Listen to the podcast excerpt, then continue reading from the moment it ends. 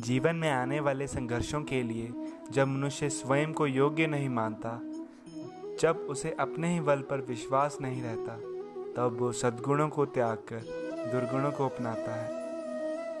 मनुष्य के जीवन में दुर्जनता जन्म ही तब लेती है जब उसके अंतर में आत्मविश्वास नहीं होता। आत्मविश्वास ही अच्छाई को धारण करता है। ये आत्मविश्वास है क्या? जब मनुष्य यह मानता है कि जीवन का संघर्ष उसे दुर्बल बनाता है तो उसे अपने ऊपर विश्वास नहीं रहता। वह संघर्ष के पार जाने के बदले संघर्ष से छूटने के उपाय करता है।